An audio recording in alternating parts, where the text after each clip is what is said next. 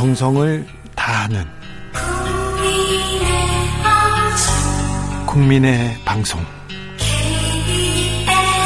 KBS 주진우 라이브. 그냥 그렇다고요.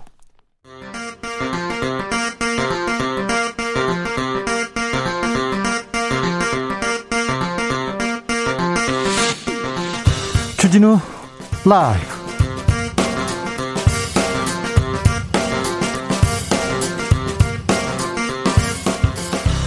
2021년 6월 14일 월요일입니다. 안녕하십니까. 주진우입니다. G7 정상회의가 마무리됐습니다. G7 정상회의 앞자리에 선 문재인 대통령. 우리나라의 위상에 대해서 생각해 보게 되었습니다.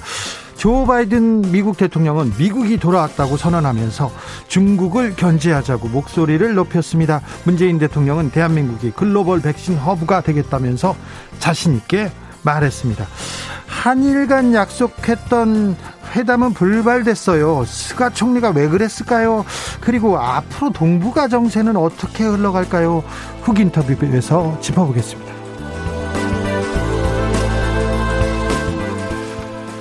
지도부를 정비한 여야 국회에서 해야 할 일이 많습니다. 부동산 입법, 손실보상법, 수술실 CCTV법 등 부동산 투기 근절에는 여야가 따로 없다. 송영길 더불어민주당 대표가 국민의힘에 여야정 상실 상설 협의체를 하루빨리 가동해 줄 것을 요청했습니다. 이준석 신임 국민의힘 대표는 어, 대전 현충원을 첫 공개 행보로 꼽았는데요.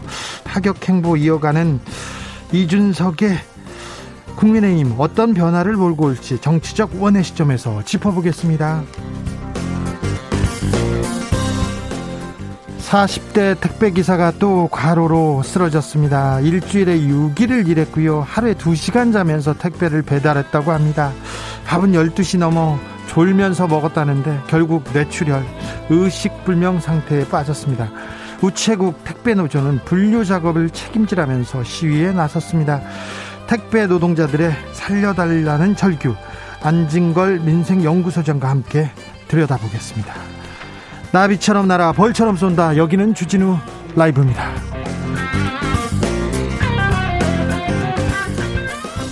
오늘도 자중자의 겸손하고 진정성 있게 여러분과 함께 하겠습니다. 한 주의 시작 잘 하셨습니까? 송호관님께서는 오늘 주 기자님 아스트라제네카 백신 맞았는데요. 아무런 이상 징후가 없어서요. 너무 좋아요. 얘기합니다.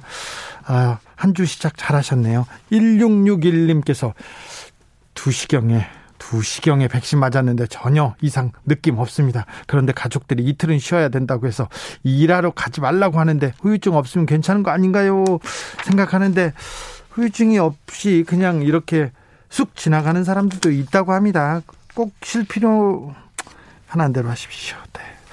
어디서 뭐 하면서 주진우 라이브 만나고 계신지 응답해 주십시오. 시원한 아 아이스 아메리카노 쿠폰 준비해 놓고 여러분의 이야기 아, 기다리겠습니다. 샵 9730 짧은 문자 50원 긴 문자는 100원입니다. 콩으로 보내시면 무료입니다. 그럼 주진우 라이브 시작하겠습니다.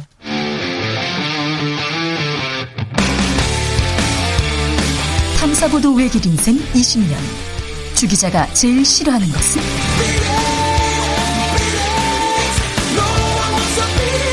이 세상에서 비리와 부리가 사라지는 그날까지 오늘도 흔들림 없이 주진우 라이브와 함께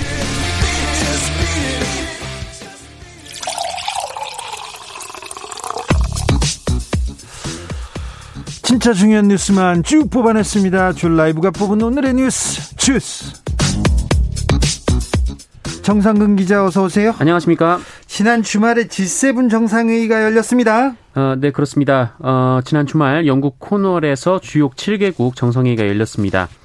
어, 이 회의에는 문재인 대통령이 참석을 했는데요. 예, 한국은 주요 7개국 가맹국이 아닙니다만 네, 초청국으로 이름을 올렸고요. 어, 우리 외에도 호주, 인도, 남아프리카 공화국이 초청이 됐습니다. 아, 다만 과거 영 연방에 소속되지 않은 국가가 우리뿐이었습니다. 네. 아, 이에 따라 문재인 대통령은 G7 확대 정상회의에 참석을 했는데요. 이 주목된 모습은 주최국인 영국의 보리스 총리 바로 옆에 오른쪽에 앉아 있었다라는 것입니다. 예. 아, 그리고 기념 사진을 찍을 때도 이 맨 앞줄 가운데 쪽에 이 보리스 총리와 어, 조 바이든 미국 대통령 사이에 자리를 잡았습니다. 예. 아, 문재인 대통령은 이 자리에서 한국의 백신 생산 능력을 강조하며 우리가 백신 생산 거점으로서 전 세계 백신 공급에 앞장서겠다라고 밝혔고요. 네. 개발도상국에 대한 백신 지원에도 동참해서 2억 달러 정도를 제공하겠다라고도 밝혔습니다. 문재인 대통령이 스가 요시히데 일본 총리와 정상회담을 하려고 했는데 일본이 취소했다고요? 네, 이번 정상회의에는 이 G7의 원멤버인 일본의 스가 요시히데 총리도 참석을 했는데요. 네. 아, 지난 12일 회의 직후 이 보리스 존슨 총리가 주최한 만찬에서 아, 문재인 대통령이 김정숙 여사와 함께 스가 총리 쪽으로 다가가서 아, 두 정상 부부가 인사를 나누었습니다. 그리고 이후 1분여 만에 스가 총리는 자리를 떠났고요. 이 문재인 대통령 부부는 어, 남은 마리코 여사와 인사를 나누었습니다. 스가 총리는 이후 기자들과 만나서 이 문재인 대통령이 인사하러 와서 실례가 되지 않게 인사를 했다라면서 아, 일본군 위안부 강제동원 피해자에 대한 해법을 한국 쪽이 제시해야 한다라는 강경한 입장을 거듭 밝혔습니다. 정상회담을 갖기로 했는데 회담이 이루어지진 않았어요. 네, 연합뉴스가 이 외교 당국자라는 사람을 인용해서 이 두 정상 간 회담이 취소된 것이 이 한일 정상 간의 합의는 회담이 합의건 어, 합의는 됐으나 일본이 일방적으로 취소했다 이렇게 보도하기도 했습니다. 어, 그리고 그 외에 그 또 다른 언론이 그 일본이 이번 회의에서 그 영국이 초청 국가들과 함께 G7을 D11으로 바꾸자 이렇게 제안을 했는데 일본이 반대했다 이렇게 보도를 했었는데요. 네, 하지만 정부 당국자는 기자들과 만난 자리에서 G7을 G10, G11으로 확대하고자 하는 논의는 없었다라며 그런 제안도 없었다고 밝혔습니다. 일본 언론들이 어, 문 대통령이 와서 먼저 인사한 걸 가지고 와서 인사를 했다. 그런데 단호하게 스가 총리가 돌려보냈다 하면서 어, 회담 불발을 악화된 한일 관계를 반영한다고 이렇게 분석 기사를 써내는 것 같아요. 그런데 참 어, 가서 인사해야죠. 인사하는데 그걸 가지고 아, 참 그 트집을 잡으려고 하는 일본의 태도 참 촌스럽다고 오늘 최종문 차관이 한마디 했는데 참으로 촌스러운 것 같습니다. 코로나 상황 살펴볼까요? 네, 오늘 영시 기준 신규 확진자 수가 399명입니다. 77일 어, 만에 400명대 아래 확진자가 나왔는데요. 어, 물론 이 주말 검사 건수 감소 영향을 받은 수치이지만 지난 한 주 이 평균 지역 발생 확진자 수도 70여일 만에 500명 아래로 내려온 상황입니다. 그러니까요. 네, 그리고 백신 접종도 순조롭게 이어지고 있는데요. 네. 그 어제 백신 접종자가 뭐 3만여 명이 조금 안 됐습니다만 이 토요일에는 40만 명 가까이 접종이 이어지면서 이 접종자가 빠른 속도로 늘고 있습니다. 네. 오늘 0시 기준으로 1차 백신만이라도 맞은 누적 접종자 수는 1,183만여 명으로 인구 대비 접종률이 23%이고요. 예. 2차 아, 접종까지 그러니까 접종 완료자도 300만 명이 넘어서 인구 대비 접종률은 6%에 육박을 했습니다. 매우 순조롭게 백신이 지금 접종되고 있는 것 같아요. 어, 접종 예약을 하고 네. 어, 나타나지 않는 확률이 1%도 안 된다고 합니다. 그래서 네, 착착 그렇습니다. 진행되고 있는 것 같습니다. 그리고 또 저처럼 백신 맞고자 줄 서서 기다리는 사람도 있고요. 성근 스카이님께서 전 11일 오후 3시에 얀센 맞았습니다. 후유증은 당일보다는 이틀, 3일째 고개를 듭니다. 충분히 휴식하는 걸 권장합니다. 이렇게 얘기합니다. 정얀센 어떻게 생각하십니까? 네, 뭐 제 친구도 접종 다음 날부터 좀 몸이 좀 아프다고 하더라고요. 네. 네, 저는 멀쩡했습니다. 그러니까 정상근 기자는 맞을 때부터 멀쩡했어요. 네네. 제가 맞은 팔은 말고 다른 팔을 좀 때리긴 했으나 이렇게 네. 살짝 건드리긴 했으나 괜찮았죠. 뭐 전혀 아무 이상 없었습니다. 네. 조금 쉬는 게 낫겠네요. 그러면 뭐 하루 이틀 있다가 또 이렇게 네, 뭐 당일보다는 그 다음 날 쉬는 거를 추천을 하더라고요. 네. 네. 드림곰님께서 아스트라제네카 자녀 자녀 백신 맞았어요. 주말 동안 누워서 지냈네요. 얘기합니다. 조금 힘들다고 하시는 분들도 있습니다. 2081님께서는 별 이상 없다고 무리하면 안 됩니다. 어머니가 백신 맞으시고 이상 없다면 매실 따러 나갔다가 이틀 동안 몸져 누웠습니다. 얘기하네요. 6682님께서 12일 토요일 백신 맞았는데요. 다음날 부작용 나타나서 미열, 오한, 1분에 110회의 빈맥.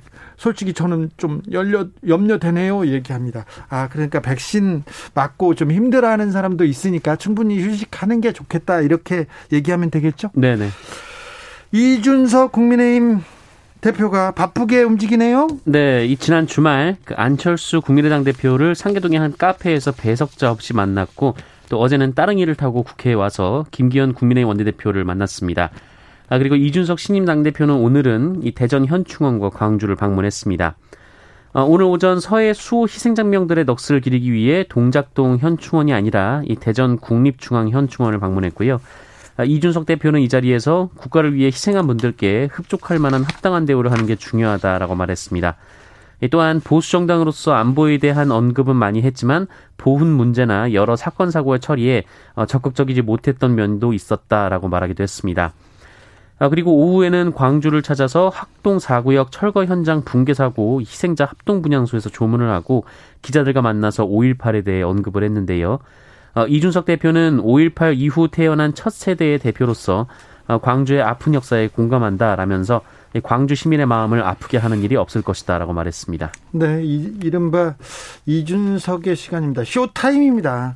기사가 너무 많이 나와요. 오늘 일면 톱 기사 거의 모두 이준석 대표의 따릉이 사진을 실었더라고요. 이준석 대표를 어, 실었던가요? G7 정상회담보다 그렇게 또 이 뉴스가 주목되는 건지 이게 중요한지는 잘 모르겠습니다. 아무튼 기사가 너무 많이 나옵니다. 어, 이제 민주당, 정의당도 어, 변화의 모습을 빨리 보여야 될 것 같습니다. 윤석열 전 검찰총장이 어, 이준석 대표하고 이렇게 어떻게 소통했습니까? 네, 어, 야권의 유력 대선 주자로 분류되는 윤석열 전 검찰총장은 이 국민의힘에서 이준석 지도부가 출범한 것에 대해서 아, 큰 기대를 갖고 지켜보고 있다라고 말했다고 합니다. 네. 다만 이 얘기 또 전원입니다. 네. 아직도 어, 전원이죠. 네. 연합뉴스는 이번에도 윤석열 전 총장 측 관계자로부터 들은 얘기라고 보도를 했는데요. 관계자가 또 확실히 측근인지 친한 사람인지 친구인지는 아직도 알려지는 않고 있습니다. 네. 뭐 어쨌든 그 보도에 따르면 윤석열 전 총장은 국민의힘 전당대회가 국민의 기대와 관심 속에 치러지는 것을 보고 기대감을 갖고 있다라는 말을 했다고 하고 음. 그 기대감은 국민의힘이 어떻게 변할까 하는 기대라고 부연 설명했습니다.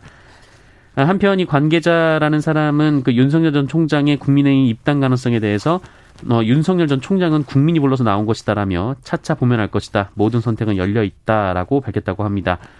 한편 윤석열 전 총장은 어제 오전 이준석 대표에게 문자 메시지로 당선 축하 인사를 전한 것으로 전해졌습니다.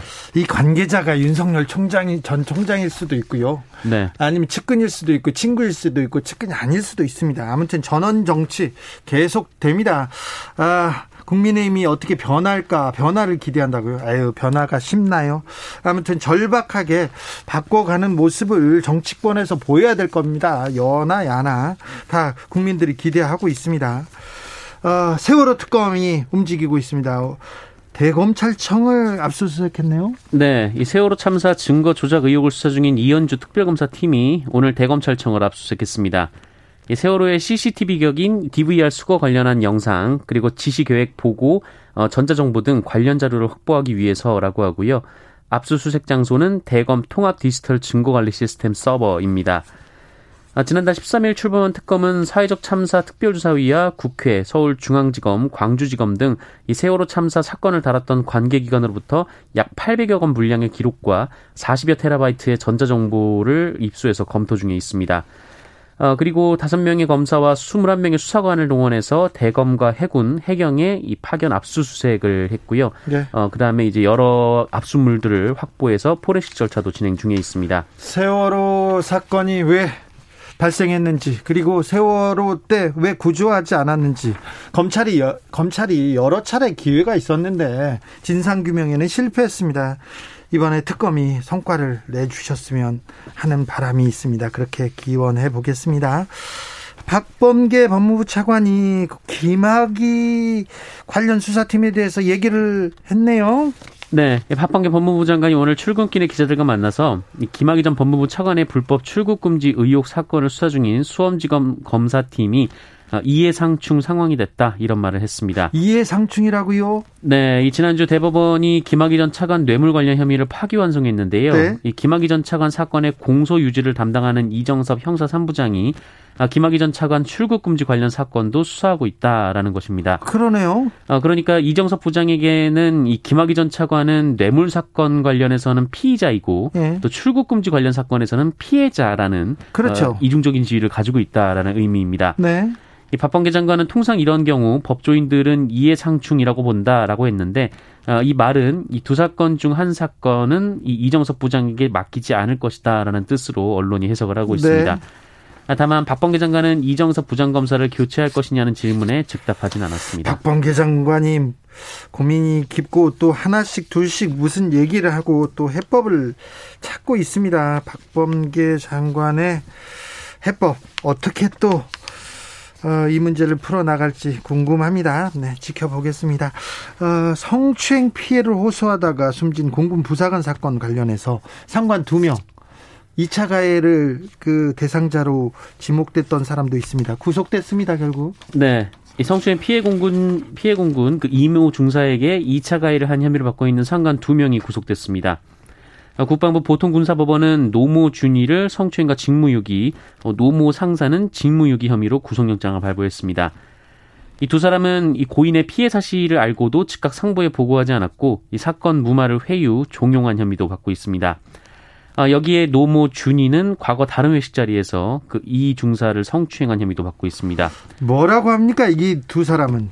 두 사람은 영장 심사에서 이 고인의 피해 사실을 알게 된 뒤 본인들은 신고를 하자고 했는데 고인이 오히려 기다려달라고 했다라면서 혐의를 부인했습니다. 어, 아예 지금 그 도, 돌아간 피해자한테 지금 아예 아, 이러, 이러면 안 되죠. 네. 책임을 넘기고 있는데요. 예. 어, 그리고 이 노모 준이는 성추행 혐의도 인정하지 않은 것으로 전해지고 있습니다. 네. 어, 그리고 노모 상사는 이미 구속된 이 성추행 가해자, 이 장모 중사의 성추행 당시 차량 뒷자리에 고인과 함께 동승했던 것으로 확인됐는데요. 어, 사건 직후 작성된 조서에 따르면 이 고인은 이 최고 선임인 노무 상사가 함께 있는 상황에서도 장 중사의 성추행이 이어졌다라고 진술한 것으로 알려졌습니다. 어, 그리고 노무 상사는 압수수색 전에 휴대전화를 교체하고 인터넷 검색 기록도 삭제한 바 있습니다.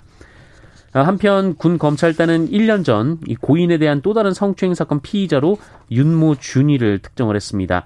아, 그리고 당시에도 노모 준위가 사건을 무마하려 한 정황을 포착하고 증거를 확보 중에 있습니다. 2차 가해에 나섰던 상관 두 명이 구속됐습니다. 네, 늦게나마 다행이라고 생각합니다. 우체국 택배 노조가 농성에 돌입했어요. 네, 민주노총 서비스연맹 전국 택배노동조합 소속 우체국 택배 노동자들이 오늘 서울 여의도 포스트타워 1층 로비에서 점거 농성에 돌입했습니다. 참여한 조합원은 120명이고요. 어, 이들은 사회적 합의를 파기하고 대국민 사기극을 자행하는 그 우정사업본부를 규탄한다고 주장하고 있습니다. 어, 우정사업본부와 우체국 택배 노동자들 사이의 갈등은 다른 택배 회사와 비슷합니다. 이 분류 인력 문제인데요. 여기도요? 네. 이 노조 측은 우정사업본부가 택배기사 과로사의 주범으로 꼽히는 분류 작업을 개별 노동자에게 전가하지 않기로 사회적 합의 기구 약속을 했는데 이 약속을 지키지 않고 있다고 비판하고 있습니다. 우정사업본부도 안 지킨다고요? 우체국에서도요? 네, 그렇게 주장하고 있습니다. 그리고 이 택배 노조 배송 거부에 따른 업무 공백에 이 집배원을 투입하기로 한 것을 두고 노조를 무력화할 목적이다라면서 반발을 하고 있습니다. 네, 이거는 사회적 합의 기구 이게 정부하고 약속을 한 부분인데 이게 우체국에서도 좀 안 지켜주고 있습니다. 아, 참, 우체국 아저씨들의 헌신 항상 감사하게 생각하는데 이 문제가 빨리 풀려서 빨리 일터로 돌아오시기를 기대하겠습니다. 이 문제는 잠시 후에 안진걸 소장하고 자세하게 짚어보겠습니다. 네. 부정행위를 의심받은 학생이 있습니다. 반성문을 쓰라고 했어요. 근데 이 여고생이 억울함을 호소하면서 극단적인 선택을 했습니다.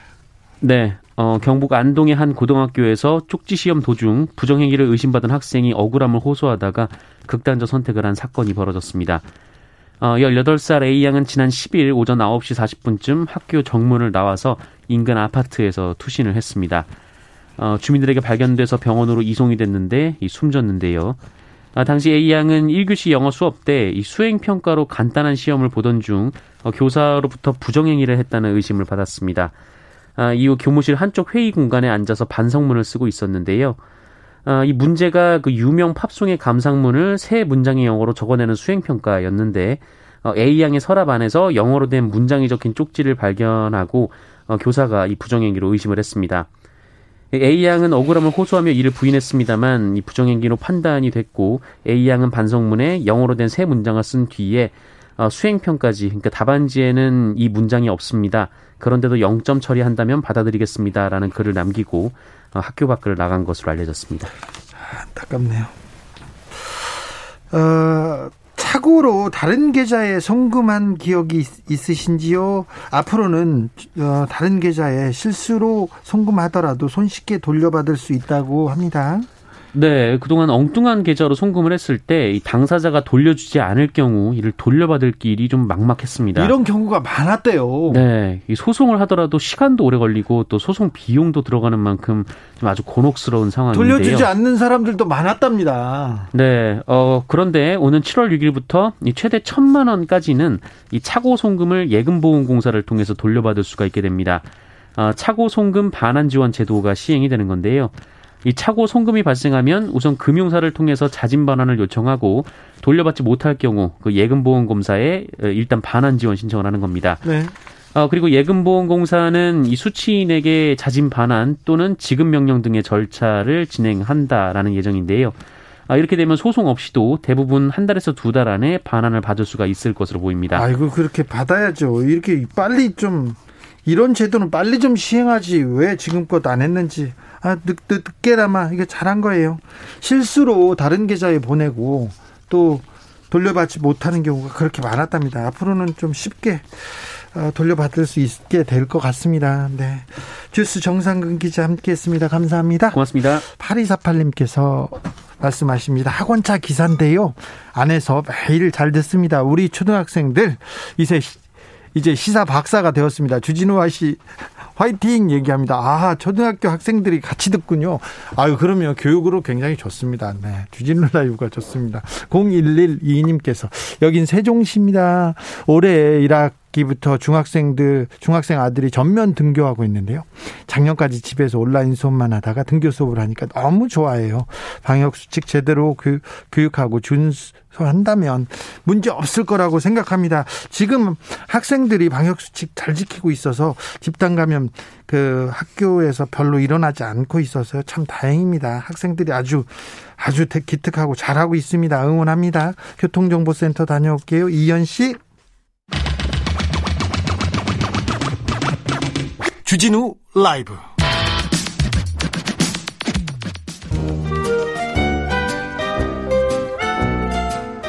민생이 먼저다. 함께 잘 먹고 잘 사는 법 찾아보겠습니다. 민생과 통하였느냐 생생 민생 통 안진아 선아 민생생각 안진걸 민생경제연구소장 어서 오세요. 네 안녕하십니까.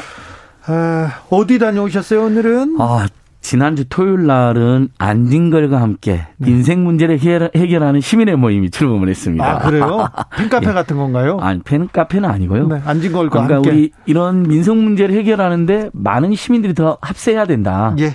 택배 노동자들과 연대하고 교육비, 주거비, 의료비, 통신비, 이자비, 교통비를 줄이는 정책을 더 많은 시민들이 촉구하자. 네. 그래서 이렇게 토요일 날 그 행사 갔다 왔고요. 네. 방금은 아침에는 이재용 삼성전자 부회장의 사면을 반대하는 삼성 피해자들의 공동투쟁 기자회견을 청와대 앞에서 했거든요. 거기를 네. 갔다 왔고요. 예. 끝나자마자 우체국 택배 조합원들이 위탁 택배 조합원들이 어, 여의도에 있는 포스트 센터가 있습니다. 네. 거기 1층을 점거 농성하고 계세요, 지금. 예. 사회적 합의에 우정본부가 어 굉장히 소극적으로 임하고 있다. 예. 그래서 그걸 촉, 그 강력 규탄하는 농성과 기자회견을 갔다 왔고요. 방금 전에는 국회에서 예전에 RTV라고 시민방송, 시민들이 네. 자체적으로 만드는 방송인데 네. 거의 지금 고사 직전인가 봐요. 네. 그래서 이렇게 시민들이 평범한 시민들이 직접 만드는 방송 RTV를 어떻게 할 것이냐 이 토론까지 갔다가 숨가쁘게 달려왔습니다. 알겠습니다. 고주홍님께서 네. 안 소장님 편히 휴가 즐길 날이 언제 올까요? 너무 바빠요. 없습니다, 없습니다. 저는 휴가는 포기한 지 오래됐고요.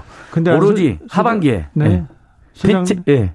소장님, 예. 안진걸과 함께하는 시민 뭐뭐 뭐 민생 뭐 너무 이름이 너무 길어요. 민생 문제를 해결하는 시민의 모임. 네, 너무 길어요. 네. 민해모. 민해모? 예. 제 휴가는 포기했고요. 저는 하반기에 지금 하반기에 공휴일이 하나도 없습니다. 다 주말을 겹쳤거든요. 네. 그래서 반드시 6월 안에 이 법 통과시켜서 네. 우리 국민들께서 어, 공휴일이 주말을 겹치면 월요일 날 대체 휴무를 쓸 수 있는 그래서 소비도 늘릴 수 있고 내수도 활성화하려면 그러면 소비를 내수를 활성화하려면 돈이 있어야 되잖아요. 네. 그래서 6월 달, 7월 달쯤에는 전 국민 2차 재난지원금 네. 1차 때보다 조금 더 많이 지급해야 된다는 강력한 캠페인 하고 다니고 있습니다. 아 이거 네. 소장님 그런데 예. 안타깝게도 택배 기사 한 분이 또 쓰러졌다면서요. 아 이거 정말 너무 이거 이거 한번 보십시오 이거. 자 제가 유튜브 유튜브로 보신 분들 굉장히 많잖아요. 오늘 저 우체국 거기 점고농성 택배 기사님들이 하는데 네. 갔더니 또 쓰러졌다 과로사 문제 끝장내자. 네. 이게 현수막 이게 피켓이에요. 네. 롯데 택배 기사님이 쓰러졌는데요. 이분이 하루에 정말 그 동료가 증언을 하셨어요. 믿기지가 않았어요. 분류 작업에 인원이 투입이 된다고는 하지만 여전히 일부 지역에서는 그게 굉장히 미진하니까 하루에 80시간, 90시간 일했대요. 아니, 주 80시간, 90시간 일했다. 네. 근데 실제 받은 급여는 보니까 400만 원 정도를 수를 받은 걸로 되어 있어요. 그러면 이제 언뜻 보기에는 400만 원 많이 받았다고 생각 이분들은 자영업자잖아요. 네. 제가 명세표를 봤거든요. 400만 원. 그래서 부가세 40만 원 내야 되고요. 네.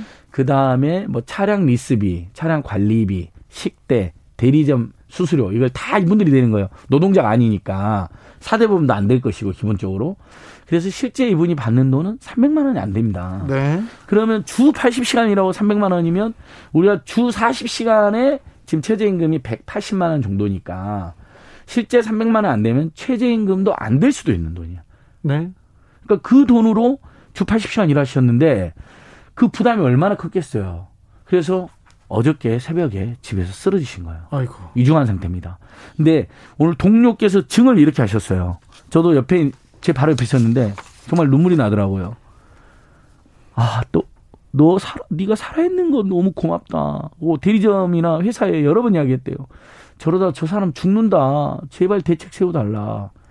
그러니까 물량을 축소하거나 구역을 축소하거나 단가를 올려주거나 대책을 촉구를 했대요. 근데 아무런 대책이 없었답니다. 사실상. 그러면서 쓰러지신 거예요. 라고.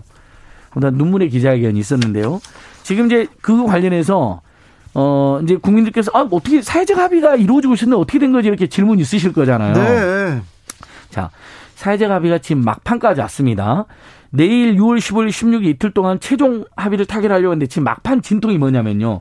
자, 국민 여러분, 만약에 이 택배 기사님들이 하루에 3, 400개씩의 택배를 막 나르고 10시, 뭐 10시간은 기본이고 아까 제가 주 80시간까지 일했다 그랬잖아요. 네. 두배 정도를. 그걸 줄이려면 구역이 축소되거나 물량이 줄어들어야 되겠죠? 네. 그러면 그 핵심에서 분류 작업을 이 택배 회사들이 해야 되는 겁니다. 분류 작업. 아니 분류 작업은 택배 회사에서 돈 많이 버는 택배 회사에서 분류 작업은 하기로 예. 사회적 합의를 어, 이런 거 아닙니까? 1차 사회적 합의에 그렇게 내용이 들어갔어요. 1935님이 네. 분류 작업 인원 투입한다고 택배기비 올리고 그러니까요. 투입 안 하는 회사 사기죄로 고소 가능한 거 아닙니까? 맞습니다. 그래서 지금 제가 갖고 온 현수막에도 거짓말쟁이 우정사본부 정부가 책임져라라는 이제 택배 기사님들 피켓을 갖고 왔는데 자 간단히 요약을 합니다. 자 분류 작업 분명히 투입하기로 해서 CJ에서 4천 명, 롯데나 한진이 100천 명, 뭐 우체국도 2천 명, 그래서 전국적으로 만 명 정도 투입해서 국민들 일자리도 만 개 정도 늘어나고 기사님들 과로사 줄어들어서 다들 이제 괜찮나 했는데 여전히 그 투입 속도가 너무 늦고 갑자기 택배 대기업들이 1년 유예를 들고 나온 겁니다. 네. 그러니까 1년 유예는 말도 안 된다 해서 택배 노조가 반발하니까 지금 정부에서 중재안으로 그러면 최대한 앞당겨서 올해 안에는 마무리하는 거로 지금 논의가 되고 있는 것 같아요. 근데 택배 노조 분들은 그 정도면 받아들이겠다는 겁니다. 그러니까 그러면 이제 이 부분은 좀 접근이 됐잖아요. 네. 분류 작업을 아무리 늦어도 올해 안에는 다 순차적으로 왜냐하면 사람 뽑아서 그래도 몇, 몇 가지 교육 훈련을 하고 투입해야 되니까 아무리 늦어도 올해 가을이나 겨울 안에는 한다. 이건 이제 접근했는데 두 번째 그러면 분류 작업 문제는 그렇게 해결됐어도 이분들이 주 80시간씩까지 일했으니까 그 노동 시간을 줄이려면 분류 작업 시간을 줄어든 것뿐만 아니라 물량이 일부 축소가 됩니다. 그러니까 300개 나르던 게 예를 들면 200개 나르는 거 축소가 되겠죠. 예. 그러면 소득이 줄어들잖아요. 네. 그래서 시민 소비자 단체들이 어떻게 주장을 했냐면 우리가 요금을 인상할 테니 150원이 200원이던 실제로 인상했죠. 네, 인상했어요. 그래서 CJ 대한통 보니까 인상이 이루어지고 있는데 그래서 기사님들한테는 8원만 주고 있는 거예요. 8원이요? 예. 150에서 200원이 올라갔는데 8원이요? 예. 그리고 오늘 우정사업본부를 어, 이 우체국 택배 이탁택 기사들이 점거한 이유가 우정사업본부는 뭐 이 자기들이 분류 작업을 다 책임지겠다. 그다음에 분류 작업이 안 되면 개인들이 그 분류 작업을 기사님들 하니까 거기에 대해서 한 200원 정도를 지급하겠다라고 언론에 막 흘리고 그러는데 그게 택배 기사님들 말하면 완전히 거짓말이라는 거예요. 네. 전혀 우정사업본부가 정부 공공기관인데 분류 작업도 책임 있게 안 하고 있고 수, 그 분류 작업을 택배 기사님들이 억지로 수행하는 거에 대한 대가도 안 주고 있다는 거예요. 그래서 이분들이 막판 사회적 합의의 요구가 뭐냐면요. 이겁니다. 자, 그러면 물량을 축소하면 수수료를 올려야 되는데 그러기 위해서는 요금 인상이 불가피하니까 시민들이 지금 소비자들이 150, 200만, 200원 정도 올린 거 동의해줬다. 그럼 반반 정도는 이렇게 나눠야 되지 않느냐라는 게 마지막 지금 사회적 합의에 어, 쟁점사로 남아있고요. 아니, 아니라 이 돈은 택배 기사님들한테 주는 예, 돈 아니니까. 8원이면 예. 100개 더 물량 작업을 하면은 예. 800원이에요. 그러니까요. 그래서 말이 안 된다 해서 시민소비단체들도 이렇게 주장했습니다. 어, 요금 인상분 전액은 택배기사님들에게 썼으면 좋겠다. 그렇죠. 다만 양, 양보해서 분류 작업에 지금 택배 본사들이 인원을 투입하게 되잖아요. 만 명 가까이 뽑게 되잖아요. 그 비용이 일부 든다는 걸 감안하면 그래도 최소 반반이라든지 뭐 3분의 1만 가져 3분의 1은 기사님들 줘라. 이 부분이 막판 쟁점이고 그다음에 두 번째 쟁점이 공공기관인 우종사업본부의 택배 이탁 택배 노조 택배 기사님들 굉장히 많은데 분류 작업을 공공 부분이 책임지고 모범적으로 본인들이 다 책임지고 그다음에 기사님들의 소득이 줄어든 것은 단, 그 수료 단가를 올려줘야 되는데 우종사업본부가 그 부분에 대해서 제일 소극적이라는 거예요. 우종사업본부. 네, 공공기관인데 그래서 오늘 어제 그 전격적으로 오늘 아침에 우체국 택배 기사님들이 네. 여의도에 있는 우, 포스트 센터가 있거든요. 네. 거기를 1층을 점거 농성에서 지금 시위를 하고 계세요. 거기 아침, 갔다 온 거예요. 아침에 제가 우체국 택보, 택배에서 문자를 받았어요. 그래, 근데 뭘 보내겠다고. 네. 그런데 언제 갈지 모른다는 거예요. 알겠어요. 그러는데 아니요.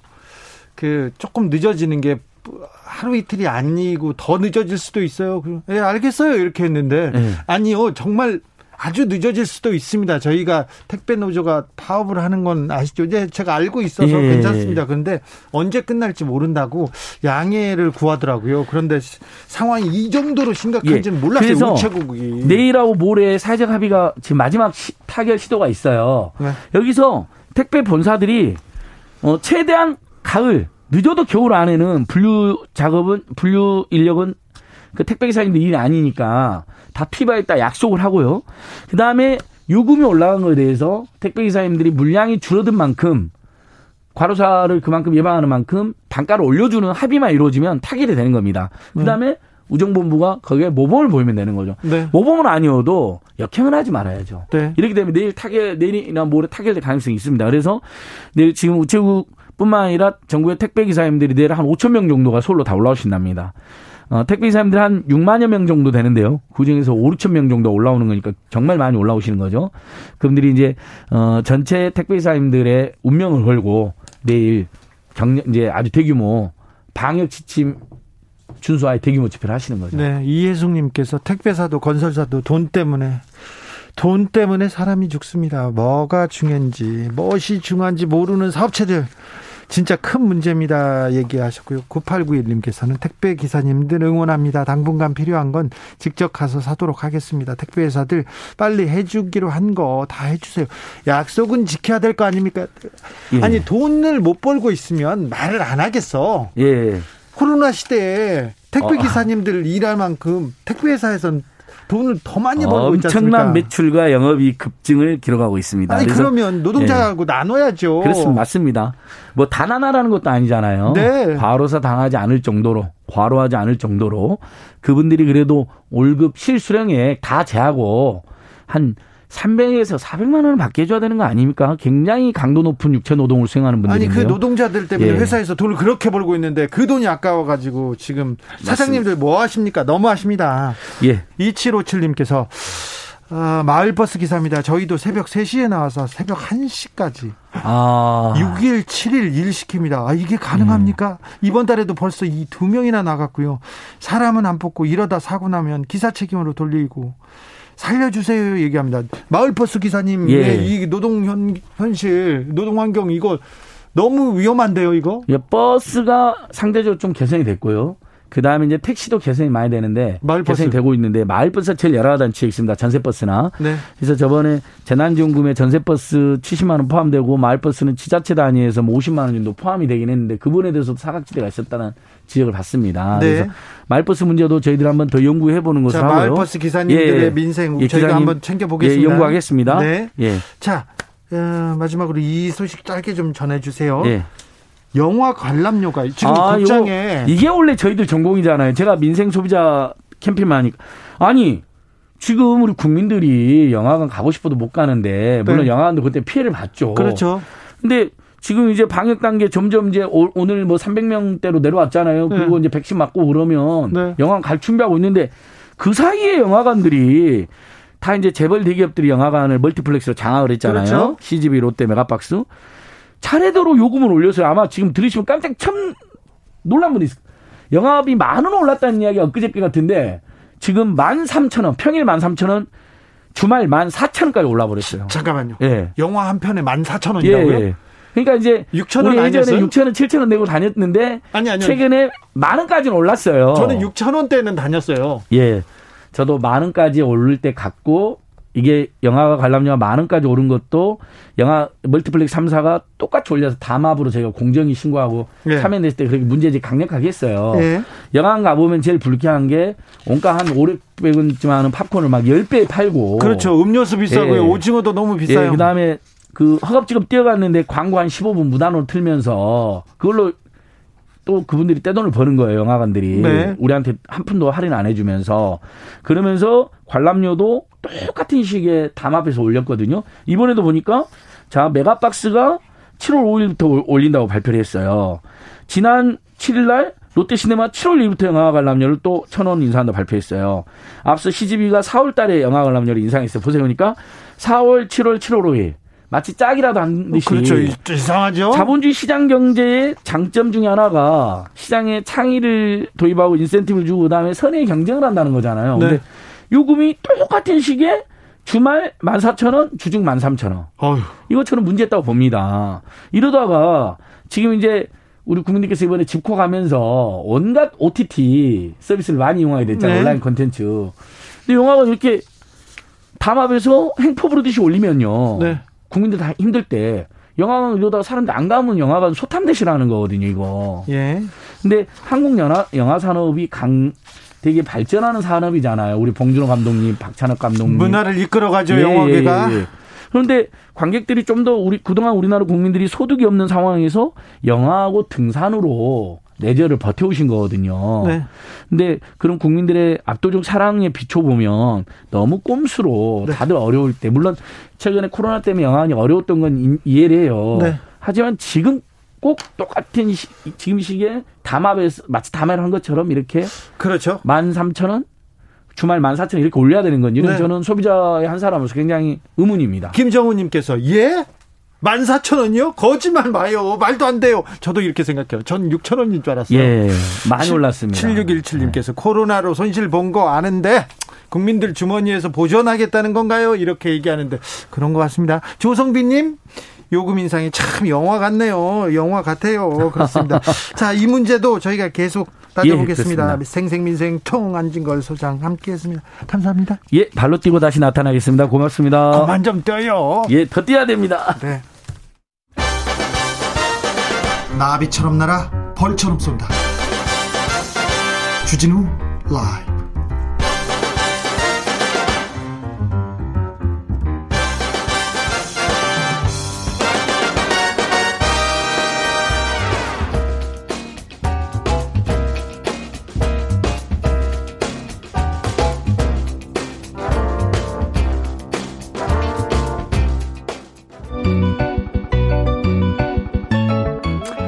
한층 날카롭다. 한결 정확하다. 한편 세심하다. 밖에서 보는 내밀한 분석 정치적 원의 시점. 오늘의 정치권 상황 원외에서 더 정확하게 분석해 드립니다. 최민희 전 더불어민주당 의원 어서 오세요. 안녕하세요. 불굴의 희망 최민희입니다. 김연아 국민의힘 전 비상대책위원 어서 오세요. 네, 벌써 전 비상대책위원이군요. 일산의 핑크 마스크 김연아입니다. 일산의 희망 김연아 위원님. 네. 어, 그럼 이제 비상대책위원 안 해요? 아, 네. 그, 럼뭐 해요? 저요? 네. 일산에 있죠. 일산에서요? 네. 자, 국민의힘, 음, 이준석 호 지금 어떻게 잘 가고 있습니까? 아, 비상대책위원은 그만두고 사실 뉴스 안 보는 게 하나의 목표여서 네. 좀안 보고 싶어서. 직업을 잘못 선택했어요. 예, 근데 네. 이제 오늘 어, 방송이 있으니까 조금 아침에 보고 왔는데요. 네. 글쎄요, 뭐 아직까지는 그냥 네. 순탄하게 출항한 것 같습니다. 쇼타임입니다. 네, 그리고 또 뭐 좀 여태까지 그 모호한 입장들을 내보내는 게 정치권의 약간 언어 같았는데 네. 솔직 담백하고 직설적으로 얘기를 하고 또 뭐 정치에서 빼놓을 수 없는 게 사진 정치. 네. 제가 이제 인스타 정치라고 얘기하는데 그 사진을 뽑아내는 주요 장면 장면도 나쁘지는 않아서 뭐 저는 지금까지는 첫날부터 삐걱거리면 안 되겠죠. 어제부터 두 번 이틀째니까요. 네. 아직까지는 순항하고 있다라는 생각을 해봅니다. 최민희 의원님? 네, 지금은 허니문 기간이잖아요. 그렇죠. 여야도 허니문 기간이고. 아니 허니문인데 너무 많이 나오는 거 아닙니까? 일면 탑에. 아니 그러니까 언론 언론은 워낙 그 제가 보기엔 거의 짝사랑 수준인 네. 것 같고. 네. 그러니까 이 기간은 어, 일단 그 이준석 대표의 파격 행보 하나하나가 언론의 주목을 받을 것 같고. 예. 그런데 한 가지는 좀 이상한 것 같은 게 조금 균형을 언론이 취해줬으면 좋겠다 싶은 게 예. 대통령의 G7 순방보다 네. 이준석 그 대표의 백팩이 더 많이 나오는 건 조금 언론이 균형 감각을 잃은 게 아닌가 싶습니다. 오늘 한겨레 신문에 일면 톱 기사도 이준석이었어요. 솔직히 네. 말씀드리자면 저는 대통령 G7 회의 가신 거 이거 질문지 보고 찾아봤어요. 아 정말요? 네. 가 계셨나? 아니 어? 가 계셨나? 가 계신다고는 간다고는 들은 것 같은데. G7 끝났어요. 그러니까요. 저 이거 보고 알았어요. 아니 그러니까 보도나 포털 사이트에서 찾아보기가 힘들더라고요. 되게 네. 이게 과거에 박근혜 전 대통령 순방 가면 네. 그옷 색깔 하나 네. 그리고 뭐 머리에 이렇게 그 햇볕은 쨍쨍 네 그런 거 하나까지도 다 탑뉴스로 보도한 데 비하면 이번 G7은 성과도 많았는데 국민적 자부심을 느끼는 회의였는데 약간의 아, 좀 더 큰 균형 감각이 언론에 필요하다 이런 느낌은 있습니다. 네, 뭐 균형 감각일 수도 있지만 네. 저는 언론이 이준석 현상, 뭐 이준석 대표에게 이렇게 관심을 쏟는 이유 중에 하나가 아까도 제가 이제 말씀드렸지만 너무 이 식상한 정치 문화에 대한 일종의 혐오 내지는 네. 뭐 지루함 이런 것들이 국민 마음속에 있는 것 같고요. 언론이라는 게 뭐 사람들이 클릭하기 좋은 기사들을 막 경쟁적으로 쏟아내놓고 있잖아요. 네. 그래서 약간 그런 변화도 있는 것 같아요. 일단 네. 기본적으로 그 이준석은 찍으면 기사가 됩니다. 4489님도 이준석 대표 따릉이 2분 탔습니다. 거기서 5번 출구에서 역에서 5분 출구에서 나와서 바로 국회의사당입니다. 이렇게 누가 제보를 하셨는데 지하철 행보 당대표 따릉이 이거 파격적이긴 하죠. 파격적인데 그 더그 그 뭐지 그 그거 말고도 더 파격적인 행동을 많이 앞으로도 하실 것 같아요. 그런데 네. 파격에만 초점을 맞추는 건 일주일 정도가 아닐까. 그 이후로는 이제 내용을 채워나가는 거고, 김연아 전 의원님께서 말씀하신 바로 그 점, 클릭수를 높이기 위한 말하자면 대중 추수적인 그런 보도 행태, 선정적인 보도 행태가 우리 언론의 고질적인 문제로 지적돼 오고 있는 것이죠. 어, 송영길 대표가 아, 지금 이제 민생 챙겨야 된다 하면서 아, 이준석 대표한테 여야정 상설, 상설 협의체 빨리 가동해가지고 부동산 문제 잡자 이렇게 얘기했습니다. 어, 이 부분은 뭐 잘 될 것 같습니까? 그래서 일단 예. 대표님이 아주 쿨하게 그러자고 답변을 네. 하셨더라고요. 네. 예, 근데 뭐 어쨌든 과거에 보면 이제 이러면은 약간 이렇게 뜸을 들인다거나 아니면 우리 내부적으로 좀 의논해 보겠다 뭐 이런 화법도 많이 쓰거나 아니면 처음에는 좀 약간 튕기는 제스처를 그렇죠. 취하는데요. 주로 튕기죠. 예. 근데 뭐 이준석 대표 역시 예측 가능하게 아주 예. 담백하게 응답을 했네요. 아, 근데 아, 이제 이게 뭐 이거는 저는 진일보 됐다고 봐요. 근데 이제 항상 정치권에서 문제가 뭐냐면 겉으로는 이래놓고 실질적으로 돌아가는 게 없으면 이제 그게 국민들 입장에서는 답답한 건데 네. 제가 좀 기대하는 거, 뭐 걱정도 되지만 기대하는 건 뭐냐면 이준석 대표가 그 여의도의 어떤 좀 식상한 여의도 방정식 이런 것들을 깨려고 노력하고 또 우리의 파격적인 변화가 여의도의 표준이 되게 하자 오늘 이런 얘기를 했더라고요. 네. 뭐 굉장히 저는 뭐 좋은 멘트인 것 같아요. 근데 네. 구체적으로 이걸 어떻게 실행을 해서 성과를 낼 거냐라고 하는 것에 조금 더 기대를 하고 싶습니다.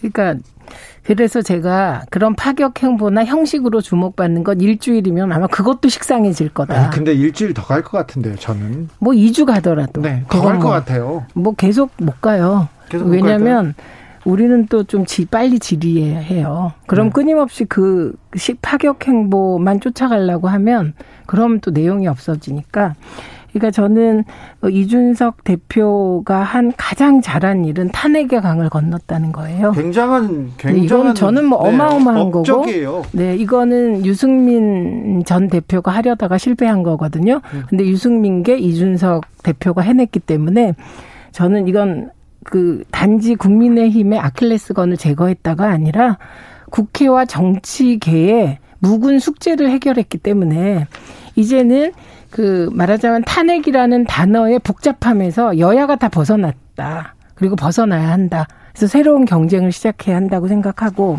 최민희 의원님 약간 음. 아쉬운 건 아닌가요? 저요? 전 하나도 안 아쉬워요. 아, 그래요? 저는 5.18을 김종인 위원장이 5.18의 강을 건너주셨을 때 제가 눈물을 흘렸다니까요. 왜냐하면 제가 대학교 때 5.18이 터지고 그 뭐랄까 부채의식 죄스러움이 있었고 네. 늘 정쟁의 대상이었는데 김종인 위원장이 그런 5.18의 강을 처음 건너신 거잖아요. 그래서 그때 너무너무 감사했고 혼자 울컥했다니까요. 아, 예. 그래서 이런 게 정쟁이 되면 안 된다 이런 거고 이제 앞으로 정치는 민생이니까 네. 민생을 위하여 우선 부동산을 보면 지난번에 국민의힘이 부동산 대책안을 마련했잖아요.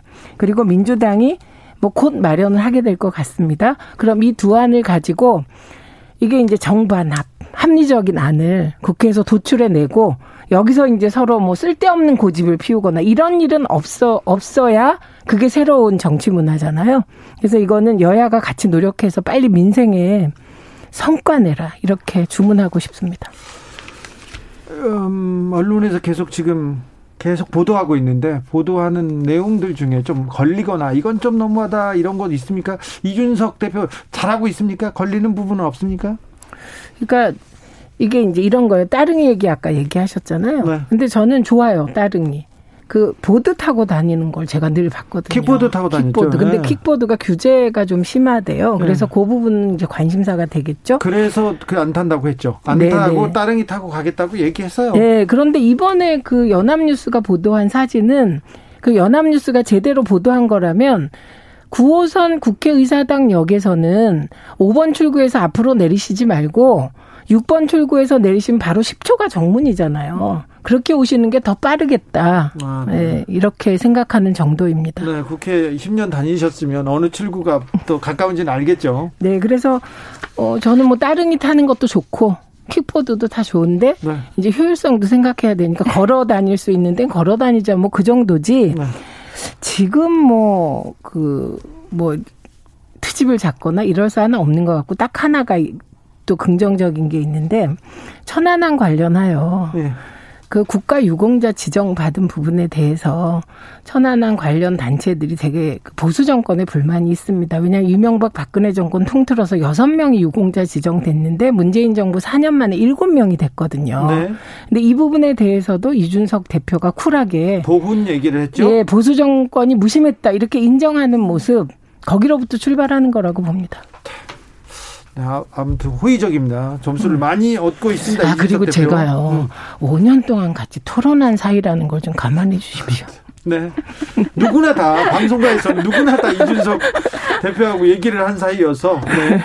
8372님께서 민주당도 파격적인 시대를, 시대의 변화를 만들어 받아들여 주십시오. 부러워하면 부러워만 하면 지는 겁니다. 얘기합니다. 아, 민주당이 이제 이제는 민주당이 보여줘야 됩니다. 실력이든 음. 변화하는 것이든 이루는 것을 보여줘야 됩니다. 그런데 질문이 있어요. 2738님 질문입니다. 김연아 위원님 최고위원 출마했으면 따는 당상인데 왜 안 하셨어요?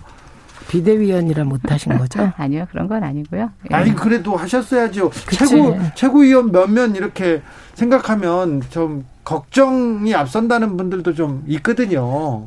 너무 강성이고 너무 하나같이 개성이 강해서 이걸 이걸 누가 어떻게 아우르지 이런 생각 하시는 분도 있거든요. 네, 어쨌든 그렇게 높이 평가해 주셔서 감사하고요. 음. 1년 동안 충분히 의미 있었고 또 충분히 성과를 거두었다고 생각을 해서 저한테는 의미 있는 시간이었고요.